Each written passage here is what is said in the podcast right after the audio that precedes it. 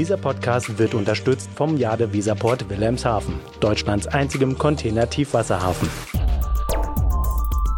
D V Z, der Podcast. News und Hintergründe der Woche. Wie dramatisch ist die Personalknappheit bei den Lebensmittellogistikern? Welchen Kurs schlagen die Gewerkschaften ein? Wie entwickeln sich die Logistikstrukturen in Südostasien? Und ist die Gewinnparty der großen Logistikdienstleister und Reedereien vorbei? Das waren einige der Themen, die diese Woche nicht nur uns bei der D V Z bewegt haben. Mein Name ist Robert Kümmerlen. Und ich bin Sven Bennühr. Herzlich willkommen zu einer neuen Ausgabe von D V Z die Woche, dem Nachrichtenrückblick der D V Z. Robert, diese Woche hat uns ja einige spannende Themen beschert. Vor allem haben wir doch mal einen Logistikteilmarkt ausführlich analysiert. Worum ging es dabei? In der Tat, unser Kollege Claudius Semmann hat sich mal dem Segment Lebensmittellogistik gewidmet. Er hat sich auf dem Markt umgehört, hat mit wichtigen Akteuren gesprochen und er hat den Finger in die Wunde gelegt. Interessant fand ich in dem Zusammenhang ein Gespräch mit Carsten Taucke, dem Chef der Nagel Group. Und der gab um, unumwunden zu, dass dem Unternehmen über vierhundert Mitarbeiter fehlen. Bei einer Gesamtbelegschaft von derzeit siebentausend Mitarbeitenden ist das schon eine Hausnummer, vor allem weil es immer weniger Fahrer gibt, welche die speziellen Anforderungen im Lebensmitteltransport erfüllen. Das Interview finde ich lesenswert und daher haben wir den Link in die Shownotes gepackt. Ja, der Claudius hat natürlich noch wesentlich mehr zu dem Thema recherchiert. Zum Beispiel hat er auch nach den unmittelbaren Auswirkungen dieser Personalmangellage gefragt. Hören wir doch einfach mal, welchen Eindruck er vom Markt hat. Also die berühmten Lücken in den Supermarktregalen hat es in der Vergangenheit ja dann doch eher selten gegeben. Aber wenn ich mir die Antworten der Lebensmittellogistiker so ansehe, kann einem schon Angst und Bange werden. Denn demnach haben es mittlerweile alle schwer, überhaupt noch Fachkräfte zu finden, und zwar in allen Unternehmensbereichen und an sämtlichen Stellen der Lieferkette. Die meisten Sorgen bereitet der Fahrermangel und ich habe mittlerweile so den Eindruck, dass die Beteiligten da in einem Teufelskreis stecken, denn dadurch, dass immer mehr Fachkräfte fehlen, steigt gleichzeitig der Druck bei den vorhandenen Mitarbeitern, während die Qualität abnimmt. Die Arbeitsbedingungen, die schon jetzt frustrierend sein können, verschlechtern sich weiter, die Jobs werden noch unattraktiver und den Rest erledigt der demografische Wandel. Vielleicht noch ein Zitat aus der Umfrage. Die Rahmenbedingungen am Markt seien inzwischen so herausfordernd, dass viele mittelständische Vorunternehmen im Zuge des Generationswechsels ihren Betrieb einstellen. Das sagt Daxa Food Logistics Chef Alfred Miller. Und ich finde, das gibt zu denken. Also richtig rund läuft es bei den Kühllogistikern nicht. Hoffen wir mal, dass die Vorschläge zur Fahrerzuwanderung, die D S L V, B G L und andere Verbände am letzten Freitag beim Verkehrsministerium eingereicht haben, rasch auf fruchtbaren Boden fallen. Allerdings muss man auch sagen, dass das, was da verlangt wurde, nur eine Seite der Medaille ist. Wie meinst du das? Die Maßnahmen, die den Berufszugang für Fahrer aus E U-Ländern und Drittstaaten erleichtern sollen, sind ja ziemlich umfassend. Und gehen dennoch nicht weit genug. Wenn man genauer hinschaut, nämlich, sind das alles technisch-bürokratische Themen, wie zum Beispiel der Abbau der Sprachbarrieren bei der Berufskraftfahrerqualifikation oder die Aufhebung des Wohnortsprinzips. Das ist alles gut und richtig. Doch was leider auf der Strecke geblieben ist, lässt sich mit einem Wort beschreiben. Die Willkommenskultur. Mit keinem Wort wird erwähnt, wie im E U-Ausland und aus Drittstaaten angeworbene Fahrer in Deutschland ankommen sollen. Allen Beteiligten ist natürlich klar, dass die Arbeitsbedingungen hierzulande, gleich ob für deutsche oder ausländische Fahrer, im besten Fall suboptimal sind. Aber als wie viel schwieriger dürfte das von Menschen empfunden werden, die aus der Fremde herkommen. Diese brauchen nicht nur einen Arbeitsplatz, sie brauchen auch ein Dach über dem Kopf sowie Hilfe und Unterstützung beim Umgang mit den Behörden. Also den Verfassern des Positionspapiers hätte es gut angestanden, sich auch dazu Gedanken zu machen. Wer neue Arbeitskräfte gewinnen möchte, muss sich eben halt auch mit der Lebenssituation der Zuwanderer auseinandersetzen, denn ansonsten sind diese schnell wieder weg. Okay, eine dringende Baustelle, genauso wie die derzeit laufenden Tarifverhandlungen bei Bahn und Post. Die Forderungen von Gewerkschaftsseite scheinen erstmal heftig zu sein, doch auf der anderen Seite geht es oft um Menschen, die im Niedriglohnsektor arbeiten und denen aufgrund der hohen Inflation ernste Schwierigkeiten drohen. Unser Kollege Sebastian Reimann hat sich mit Jasmin Fahimi, der Vorsitzenden des Deutschen Gewerkschaftsbundes, getroffen und mit ihr über das Thema gesprochen. Fahimi mischt sich zwar nicht direkt in laufende Verhandlungen ein, aber sie zeigt klare Kante, wenn es um Grundsätzliches geht. Ja, und wie sieht das derzeit aus? Der Ton zwischen den Tarifparteien ist doch in den letzten Wochen ziemlich scharf geworden. Die D G B-Chefin sieht zum Beispiel die angedrohte Betriebsaufspaltung bei der Post als No-Go. Das wertet sie als Versuch, sich der Mitbestimmung und schlussendlich Tariferhöhungen zu entziehen. Nun, die Reaktion der Post ist doch irgendwo auch verständlich, denn fünfzehn Prozent mehr Lohn, das ist auch für so ein so großes Unternehmen ein wirklich enormer Brocken und der muss erst einmal gestemmt werden. Da stimme ich dir zu, aber Fahimi sagt auch, dass die Tarifforderungen der Gewerkschaft immer nachvollziehbar sind. Was ich übrigens sympathisch finde, ist, dass die D G B-Chefin nicht nur eine Richtung kennt. Sie schaut über den Tellerrand hinaus und macht sich auch für einen Paradigmenwechsel in der Industriepolitik stark. Erheblich weniger Bürokratie, deutlich mehr Digitalisierung der Behörden und ein forcierter Ausbau der Infrastruktur, das sind in diesem Zusammenhang ihre Schlagwörter. Sven, was gab's sonst noch Neues? Ist dir was Positives aufgefallen? Ja, gut gefallen hat mir, dass unser Chefredakteur Sebastian Reimann und unsere freie Kollegin Kerstin Kloss einen wirklich intensiven Blick über den europäischen Tellerrand geworfen haben. Vor lauter Krisennachrichten vergisst man ja manchmal darauf zu achten, wie sich andere Weltregionen entwickeln. Kerstin hat in der aktuellen D V Z analysiert, welche Chancen sich in Indien für die Logistik auftun. Und das sind nicht wenige, denn das mittlerweile bevölkerungsreichste Land der Erde will sich als ernsthafte Alternative zu China ins Spiel bringen. Und eine Facette davon ist die neue nationale Logistikpolitik. Klingt spannend. Was steckt dahinter? Da soll nun das ganz große Rad gedreht werden. Äh, die enorm hohen Logistikkosten in dem Land, die machen mittlerweile derzeit etwa vierzehn Prozent des Bruttoinlandsproduktes aus. Die sollen auf das Niveau der Industrieländer gedrückt werden. Und eine wichtige Rolle spielt dabei natürlich die digitale Vernetzung der Verkehrsträger. Und auch da soll viel passieren. Besonders lohnt sich auch der Blick auf die ASEAN-Region, also im Wesentlichen auf die Länder Thailand, Indonesien, Malaysia, die Philippinen, Singapur, Brunei, Vietnam, Myanmar, Laos und Kambodscha. Sebastian Reimann war vor zwei Wochen in Singapur und hat darüber einen großen Bericht geschrieben. Wenn man mal selbst da ist, bekommt man ja einen ganz anderen Eindruck, als wenn man nur von hier aus auf dieses Staatenkonglomerat zwischen dem Indischen und dem Pazifischen Ozean blickt. Es gibt dort schon eine enorme Dynamik und was Sebastian am meisten beeindruckt hat, das schildert er am besten mal selbst. Hören wir rein. Ich war Anfang Februar in Singapur und Malaysia und habe mir diese aufstrebende Region der südostasiatischen ASEAN-Länder dort mal aus erster Hand angeschaut und ich muss sagen, ja, gemeinsam mit Indien, glaube ich, können die wirklich in die Bresche springen, wenn China, so wie es viele glauben, an Dynamik verliert, wenn dort auch die Bevölkerung so stark zurückgehen wird, wie es manche prognostizieren. Es gibt Leute, die sagen, mehrere hundert Millionen Einwohner werden dort in China in den kommenden Jahrzehnten wegfallen und ASEAN auf der anderen Seite wächst, gedeiht, äh, Indonesien, Vietnam. Das sind so die aufstrebenden Volkswirtschaften, auf die man setzen muss. In Sichtweite von Singapur liegt übrigens Tanjung Pelepas, der zweitgrößte Hafen von Malaysia. Er ist zugleich das weltweite größte Hub der Reederei Maersk. Die Lohnkosten in Tanjung Pelepas sollen im Vergleich zu Singapur deutlich niedriger sein, die Effizienz aber genauso hoch. Die dortige Kapazität soll von derzeit zwölf Komma fünf Millionen T E U in den nächsten fünf Jahren auf sechzehn Millionen T E U ausgebaut werden. Und das scheint vor dem Hintergrund der zuletzt sehr wachstumsstarken Verkehre von und nach Westafrika ein nachvollziehbares Vorhaben zu sein. Und auch dazu hat Sebastian etwas zu sagen. Wir haben uns in Singapur und Malaysia vor allen Dingen die beiden Häfen angeschaut und die darum liegenden äh, ja, Industrie- und Lagerflächen. Ähm, man muss sich klar machen, Singapur, der größte Transshipment-Hafen der Welt, siebenunddreißig Millionen Container pro Jahr. Tanjung Pelepas auf der Seite von Malaysia, immerhin auch schon zehn Komma fünf Millionen T E U pro Jahr. Und gemeinsam kommen die auf eine Größenordnung von Shanghai, also des weltgrößten Containerhafens, also siebenundvierzig bis achtundvierzig Millionen Container.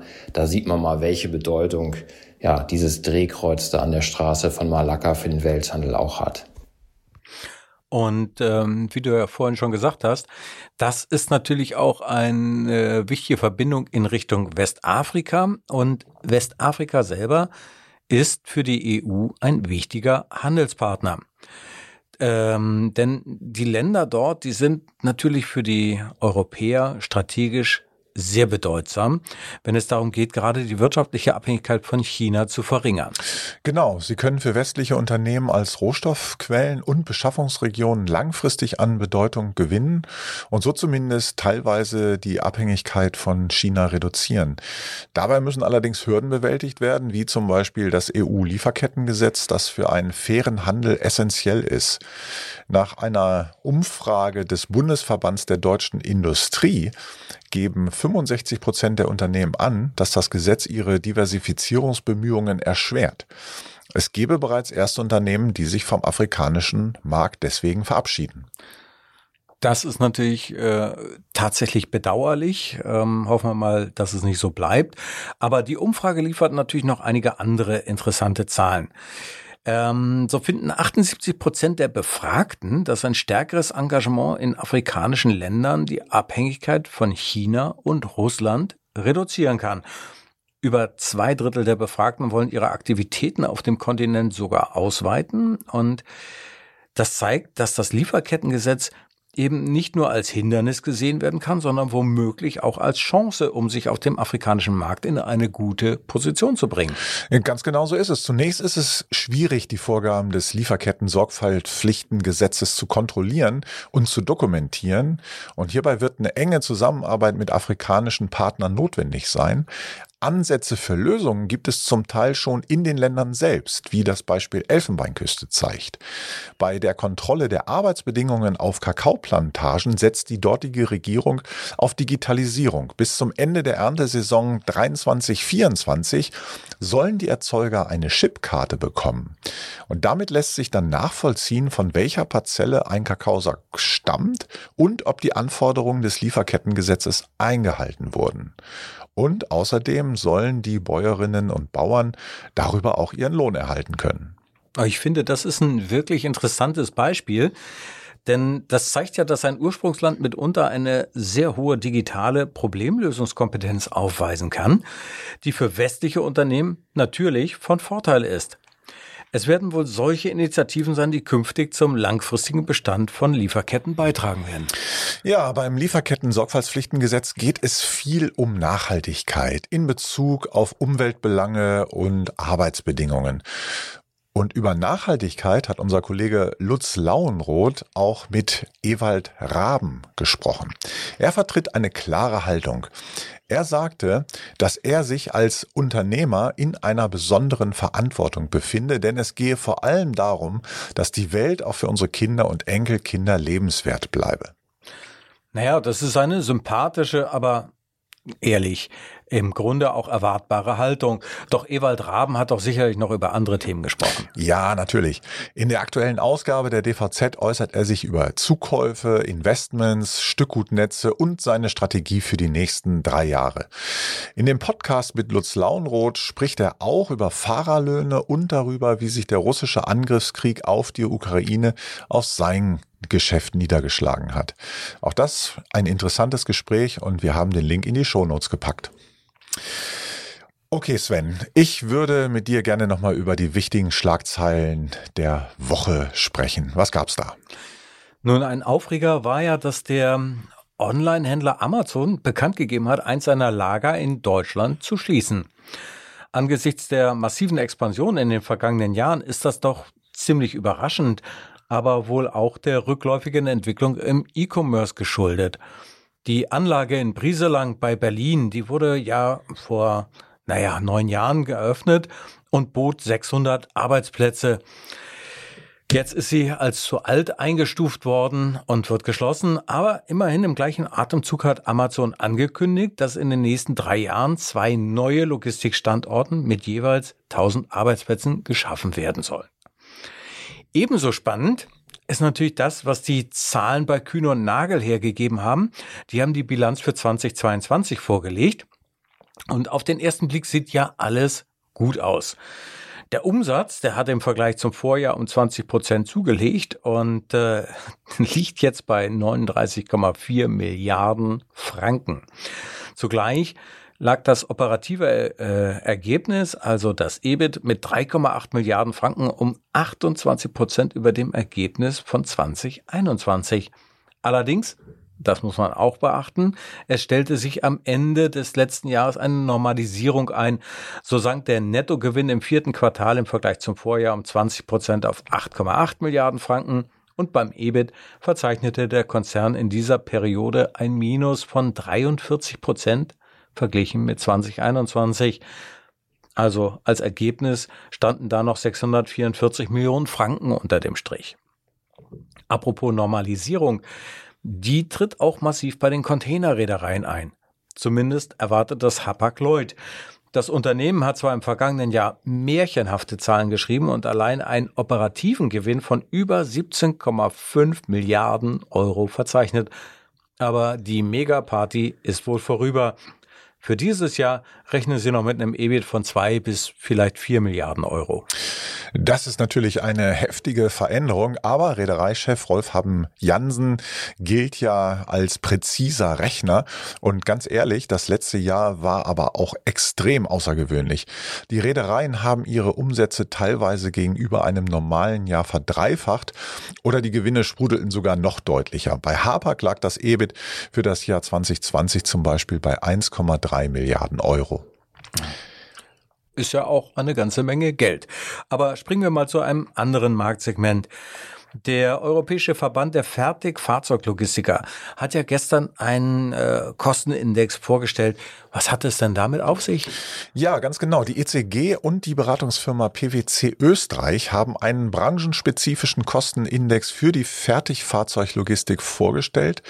Und das Ziel dabei ist, die Transparenz über die Kostenentwicklung in diesem dynamischen Marktsegment zu schaffen. Denn dieses Segment ist ja von hoher Volatilität geprägt, wie wir in den vergangenen Jahren sehen konnten. Und dieser Index basiert nun auf hunderten öffentlichen validierten Datenquellen und auf Befragungen von Marktteilnehmern. Er unterscheidet im Wesentlichen vier Segmente, nämlich die Verkehrsträger Straße, Schiene und See sowie das Segment Bauteile. Und zudem ist er auf die Kostenentwicklung in acht repräsentativen europäischen Ländern zugeschnitten. Das sind Belgien, Frankreich, Deutschland, Italien, Polen, Spanien, Schweden und das Vereinigte Königreich. Der Index soll nun quartalsweise aktualisiert werden. So Sven, wir hatten in dieser Woche auch wieder eine Umfrage auf LinkedIn und zwar wollten wir wissen, wie gut die Logistikunternehmen ihre Nachfolge geregelt haben. Was ist denn dabei rausgekommen? Nun, bisher haben sich knapp hundertfünfzig Menschen an dieser Umfrage beteiligt. Immerhin sechsundfünfzig Prozent davon gaben an, dass die Nachfolgeplanung bereits ein Thema in ihrem Unternehmen ist, wenn auch nur zweiundvierzig Prozent schon wirklich konkrete Pläne haben. Für zweiundzwanzig Prozent der Teilnehmenden ist die Frage nicht relevant und weitere zweiundzwanzig Prozent haben das Thema überhaupt nicht auf dem Schirm. Okay, also unterm Strich kann man sagen, dass die Transport- und Logistikbranche, zumindest was diese Umfrage angeht, das Thema besser im Griff hat als andere Wirtschaftsbereiche. Das ist ja erstmal ein ganz positives Zeichen. Wir haben auch eine neue Umfrage auf LinkedIn gestartet und zwar wollen wir mal wissen, wie äh, sich die künstliche Intelligenz auf die Arbeitsbedingungen auswirkt und wie das so von unseren Followern auf LinkedIn gesehen wird. Ich bin sehr gespannt auf das Ergebnis. Da bist du nicht alleine. Das würde mich natürlich auch sehr interessieren, weil äh, dieses Thema ja äh, wahnsinnig an Drive gewonnen hat. So, meine Damen und Herren, das war's dann für dieses Mal. Vielen Dank fürs Zuhören. Die Links zum Interview mit Carsten Taucke und zum Podcast mit Ewald Raben finden Sie hier unten in den Shownotes. Und wie nach jeder Folge möchte ich daran erinnern, dass man diesen Podcast natürlich abonnieren kann und zwar auf allen gängigen Podcast-Plattformen, damit Sie nie wieder eine aktuelle Folge verpassen.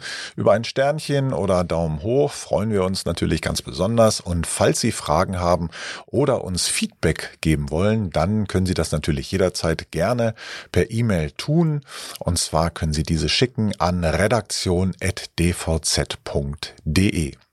Wir verabschieden uns und wünschen Ihnen ein schönes Wochenende. Hören Sie gern nächste Woche Freitag wieder rein in unseren wöchentlichen Nachrichten-Podcast. Mein Name ist Robert Kümmerlen. Und ich bin Sven Bennühr. Dieser Podcast wurde unterstützt vom JadeWeserPort Wilhelmshaven, Deutschlands einzigem Container-Tiefwasserhafen.